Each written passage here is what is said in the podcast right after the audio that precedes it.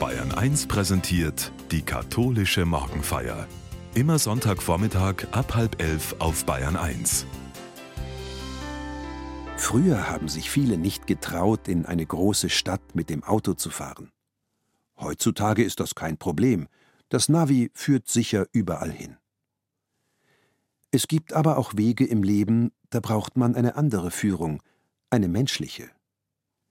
Über so einen menschlichen Wegweiser spricht Pfarrer Johannes Planck in der katholischen Morgenfeier. Ich sitze im Auto. Im Radio läuft gerade Heinz Rudolf Kunzes Lied Ich gehe meine eigenen Wege. Eigentlich höre ich nur halb hin. Zu oft habe ich das Lied schon gehört. Aber mit einem Mal setzt sich der Ohrwurm fest und ich bekomme ihn den ganzen Tag nicht mehr aus meinem Kopf.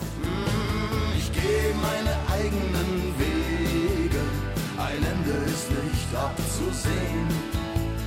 Eigene Wege sind schwer zu beschreiben, sie entstehen ja erst beim Gehen. Es ist nicht das ganze Lied, nicht einmal der ganze Refrain, sondern nur dieser eine Satz. Eigene Wege sind schwer zu beschreiben, sie entstehen ja erst beim Gehen. Ich singe ihn immer wieder vor mich hin, bin ja allein im Auto, hört mich ja keiner. Wie recht er doch hat, denke ich, denn keiner kann am Anfang eines Weges mit Gewissheit sagen, wohin er führt und wie er endet. Damit sind jetzt sicherlich nicht Wege gemeint, die ich mit dem Auto oder anderen Verkehrsmitteln zurücklege, sondern Lebenswege, Lebensentscheidungen, deren Tragweite ich beim ersten Schritt noch nicht abschätzen kann. Beispiele fallen mir da zuhauf ein. Ich denke an eine inzwischen verstorbene Frau aus meiner Kindheit mit ihrer Lebensgeschichte. Geboren bin ich 1913 und aufgewachsen in der Ukraine. Und dort wollte ich auch leben, heiraten, Kinder bekommen, von was man eben so träumt. Aber der Zweite Weltkrieg machte das alles zunichte. Eines Morgens, ich war damals 29, ging ich zur Kirche. Ich erinnere mich, als wäre es gestern gewesen. Es war der 25. März 1942. Als wir das Gotteshaus wieder verließen, standen Soldaten vor uns. Sie trieben uns zusammen, verluden uns auf LKWs, zusammengepfercht wie Tiere, und brachten uns nach Deutschland. Hier wurde ich am 8. April einem Bauern als landwirtschaftliche Hilfsarbeiterin zugeteilt. Er behandelte mich gut, machte keinen Unterschied zwischen seinen zehn Kindern und seinen Dienstboten. Wir saßen alle am selben Tisch, bekamen das gleiche zu essen, wurden freundlich behandelt. Nach dem Ende des Kriegs blieb ich hier in Bayern. Ich hatte eine neue Heimat gefunden, obwohl mir das Deutschsprechen immer noch schwer fiel. Ich fand eine Anstellung und war bis zur Rente immer als Magd auf Bauernhöfen beschäftigt. Die Feldarbeit machte mir Freude, und ich konnte mir ein bisschen was zusammensparen. Reich war ich nie, aber zufrieden, und schließlich nahm mich im Ruhestand ein Sohn des Bauern, zu dem ich 1942 gekommen war, in seine Familie auf, und ich kann dort meinen Lebensabend verbringen. Ich bin niemals mehr nach Hause zurückgekehrt. Und ehrlich gesagt, es ist zwar alles etwas anders verlaufen als anfangs geplant, aber ich hatte ein glückliches und zufriedenes Leben mit nun fast 95 Jahren. Eigene Wege sind schwer zu beschreiben, sie entstehen ja erst beim Gehen. Ein junger Mann erzählte mir erst kürzlich. Ich bin jetzt Ende 20 und habe einen sozialen Beruf erlernt. Ob ich als Kind eine kirchliche Prägung erfahren habe, weiß ich nicht zu sagen, aber irgendwie hat mich das schon alles immer fasziniert und beeindruckt. Darum bin ich wohl auch Ministrant geworden. Später habe ich auch das Orgelspielen gelernt und mich auch sonst für vieles, was in einer Pfarrei abgeht, einspannen lassen. Eine Zeit lang habe ich mit einem Ordenseintritt geliebäugelt, aber den Plan dann doch wieder verworfen. Ist das nicht eine Nummer zu groß für mich, habe ich gedacht. Doch vor einigen Monaten sagte mir jemand, der mich gar nicht so Eigene gut kannte, Wege auf den sind Kopf schwer zu, zu beschreiben. Du wärst Sie lieber Priester entstehen ja geworden, erst stimmt's? beim Gehen. Das hat eingeschlagen Ein junger wie ein Mann Blitz. erzählte Mit einem Mal war diese alte Sehnsucht wieder da, die ich nicht beschreiben kann. Und vor einem Monat habe ich im Priesterseminar angefragt und um Aufnahme gebeten. auch wenn ich jetzt noch nicht weiß, ob ich bis zur Weihe durchhalte, ich möchte diesen Weg beginnen, sonst frage ich mich wohl den Rest meines Lebens, warum ich es nicht einfach versucht habe. Eigene Wege sind schwer zu beschreiben, sie entstehen ja erst beim Gehen. Eine Freundin redet offen von ihrem Weg. Mit Anfang 50 bin ich in eine schwere Depression gefallen. Der Beruf, den ich gerne tat und der mich täglich mit unterschiedlichsten Menschen zusammenbrachte, fiel mir immer schwerer. Meine Beziehung war eigentlich schon vorher nicht mehr so prickelnd. Und dann, als ich einige Monate in einer Klinik zur Therapie verbrachte, sagte mir mein Partner, er sehe keine gemeinsame Zukunft mehr, und es wäre besser, wenn ich mich nach einer eigenen Wohnung umsähe. Da meine finanzielle Lage nicht rosig war, kam ich, ein Stadtmensch, aufs Land denn da konnte ich mir die Miete wenigstens leisten. Was dann passierte, hat mein Leben total verändert. Der Umzug war die beste Entscheidung meines bisherigen Lebens. Nicht nur, dass ich hier einen guten Anschluss zu Menschen in meiner Nachbarschaft fand, mir begegnete auch die Liebe meines Lebens. Gemeinsam haben wir schon so viele Höhen und Tiefen durchgestanden, und wenn mich mein Weg nicht weg von der Großstadt hierher geführt hätte, wer weiß, was dann aus mir geworden wäre. Übrigens, meine Depressionen habe ich, Gott sei Dank, überwunden und fühle mich gesund und glücklich. Eigene Wege sind schwer zu beschreiben, sie entstehen ja erst beim Gehen.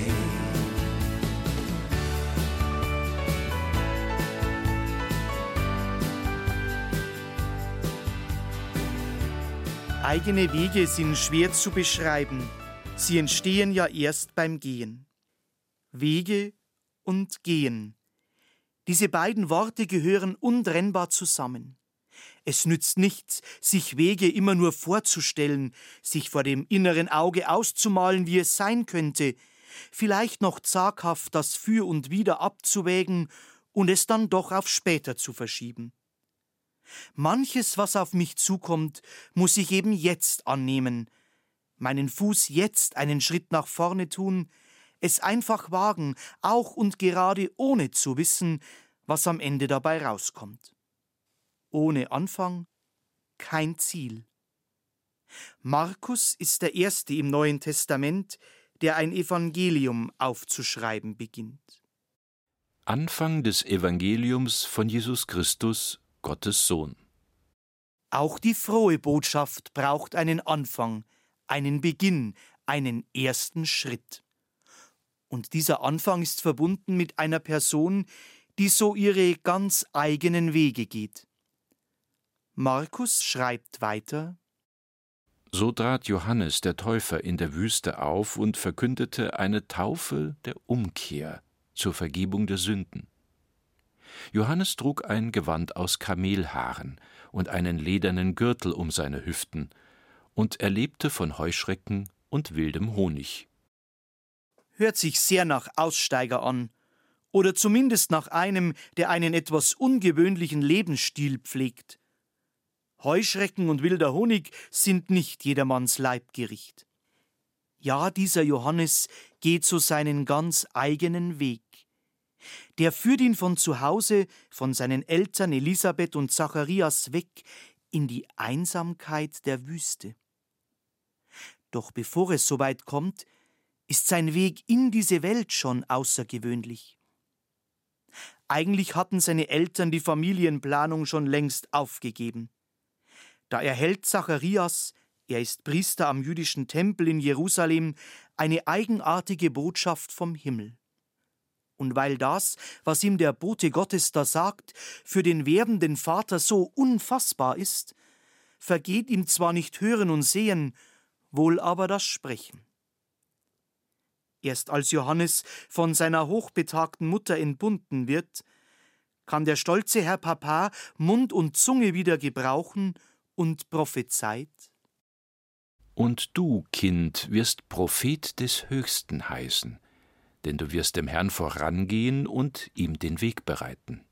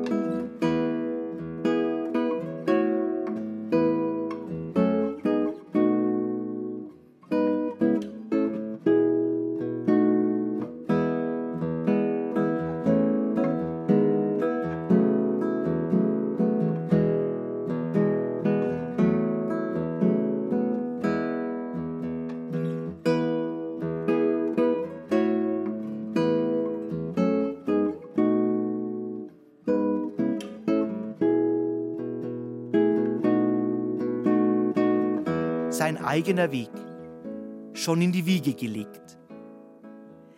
Der kleine Johannes, eben erst geboren, weiß noch nichts davon.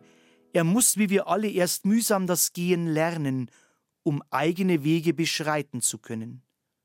Aber dann geht der, den alle später ob seiner Tätigkeit am Jordan den Täufer nennen, seinen Weg. Das fasziniert die Menschen. Der Evangelist Markus hält fest. Ganz Judäa und alle Einwohner Jerusalems zogen zu ihm hinaus. Sie bekannten ihre Sünden und ließen sich im Jordan von ihm taufen. Wie Johannes lebt und was er Neues zu sagen hat, spricht nicht nur für seinen eigenen Weg, sondern bringt auch andere in Bewegung. Mit seinem Anderssein schafft er es, Menschen nach ihren eigenen Wegen fragen zu lassen. Er kann ihnen zwar nicht genau sagen, wohin diese neuen Wege sie führen, aber er überzeugt sie, dass es eben jetzt an der Zeit ist, die Richtung zu ändern. In Johannes scheint Gott einen Menschen gefunden zu haben, der seinen eigenen Weg geht, nicht zaudernd oder abwägend. Den Weg, den er einmal eingeschlagen hat, von dem weicht er nicht ab. Er geht ihn mutig, vertrauend, konsequent, und er lädt andere ein, es auch auszuprobieren.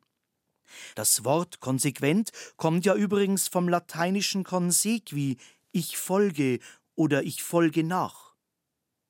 Wer also einen Weg eingeschlagen hat, der kann nicht so einfach ausscheren, dafür ist Johannes das beste Beispiel.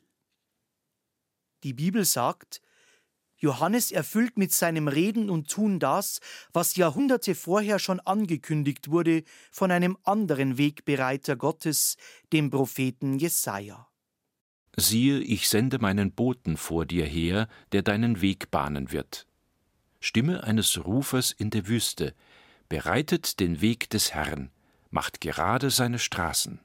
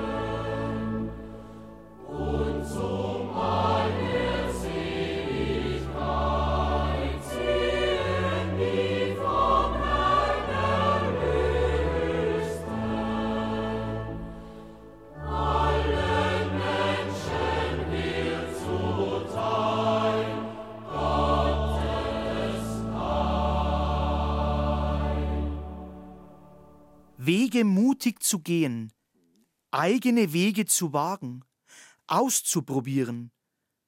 Dazu habe ich ein ganzes Leben lang Zeit. Doch Johannes Aufgabe war weit mehr und weitaus größer. Er geht ja nicht für sich selbst, sondern will andere dazu ermutigen, es auch zu versuchen. Johannes soll nicht nur seinen Weg gehen und anderen den Weg zur Umkehr weisen, er soll eine Begegnung mit einem ermöglichen.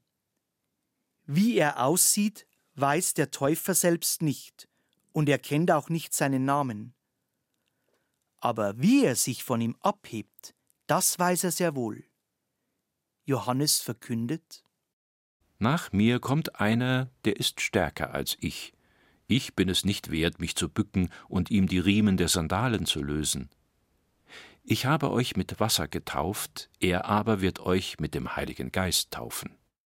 Johannes hat verstanden, mein Weg ist nicht derselbe Weg, den der geht, der nach mir kommt, aber die beiden Wege brauchen einander. Die Erfahrung ist uns nicht fremd. Wie viele vor uns haben gearbeitet, ihre Kräfte eingesetzt, sich manches selbst nicht gegönnt, damit die Nachkommenden es leichter, vielleicht sogar besser haben? Ob Johannes seinen Weg so konsequent gegangen ist, weil er daran geglaubt hat, dass der, dem er den Weg bereitet, durch seine Vorbereitung es leichter hätte, bei den Menschen anzukommen? Schließlich hat er selbst nur mehr die Anfänge des Wirkens Jesu erlebt. Doch das, was er im Gefängnis über ihn und seine Zeichen hört, das lässt ihn hoffen. Aber auch Jesu eigener Weg war nicht leichter als der des Vorläufers, im Gegenteil. Auch Jesus musste erst in seinen Weg hineinfinden, und auch sein Weg entsteht erst im Gehen. Doch entscheidend ist beim Gehen immer die Frage, ob ich weiß, für wen ich gehe. Eine der kassidischen Geschichten, die Martin Buber gesammelt hat, mag das verdeutlichen. In der Stadt Ropschitz, in der auch Rabbi Naphtali lebte, beauftragten die Reichen, deren Häuser einsam und am Ende des Ortes lagen, Wächter, um nachts ihren Besitz zu schützen. Als Rabbi Naphtali eines späten Abends am Rande des Waldes spazieren ging, begegnete er einem der Wächter. Für wen gehst du? fragte ihn der Rabbi. Der Wächter nannte den Namen seines Auftraggebers, fügte aber die Gegenfrage hinzu Und für wen geht ihr, Rabbi? Das Wort traf den Gelehrten wie ein Pfeil. Noch gehe ich für niemanden, stammelte er. Lange schritt er schweigend neben dem Wächter einher. Willst du mein Diener werden? fragte er endlich. Das will ich gern, antwortete jener, doch was habe ich zu tun? Mich zu erinnern, für wen ich gehe, sagte der Rabbi.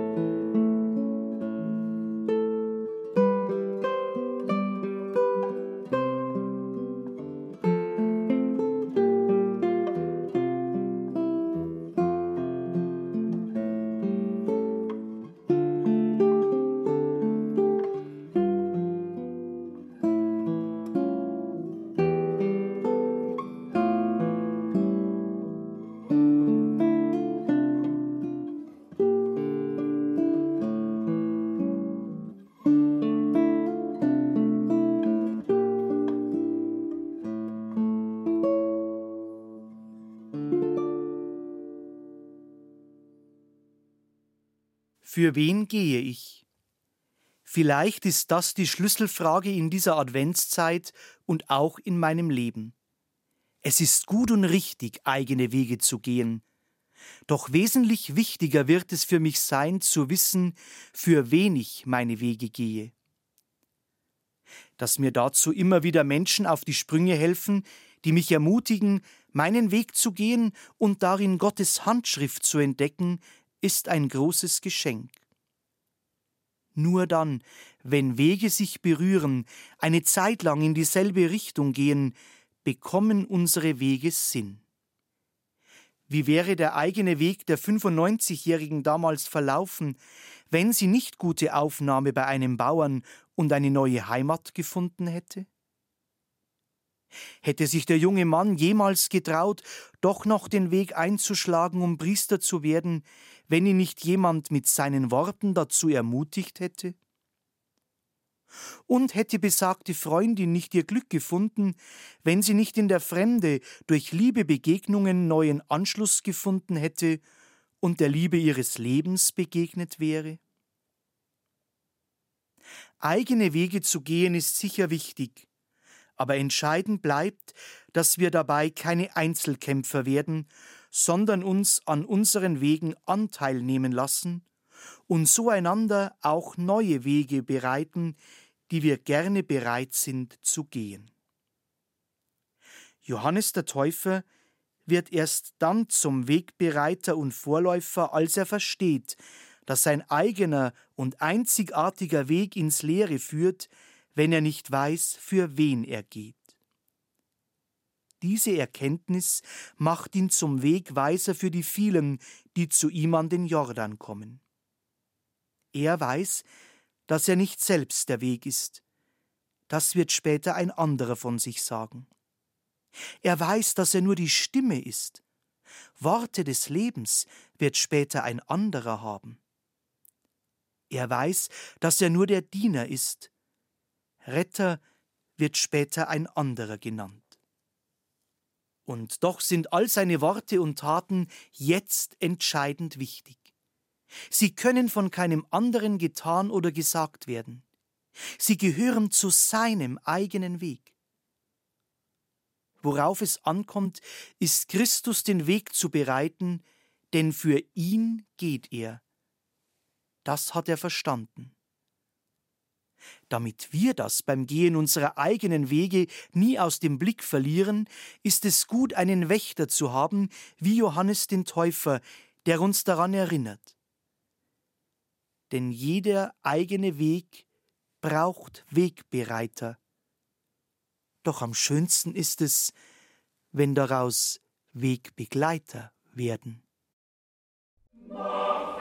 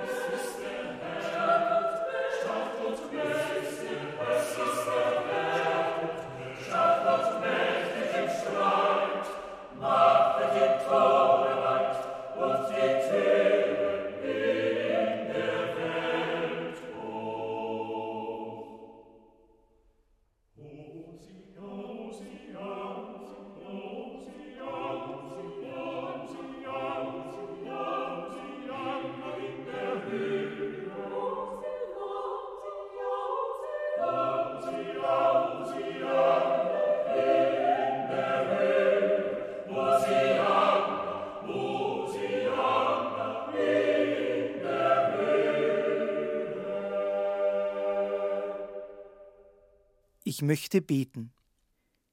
Jesus, der du uns Weg, Wahrheit und Leben bist.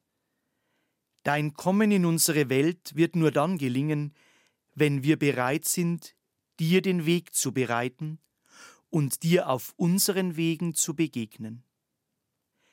Johannes der Täufer will als Wegbereiter und Wegbegleiter auch in diesen adventlichen Tagen an unserer Seite sein und uns ermutigen, Augen, Ohren und Herzen offen zu halten für deine Gegenwart inmitten unserer Welt.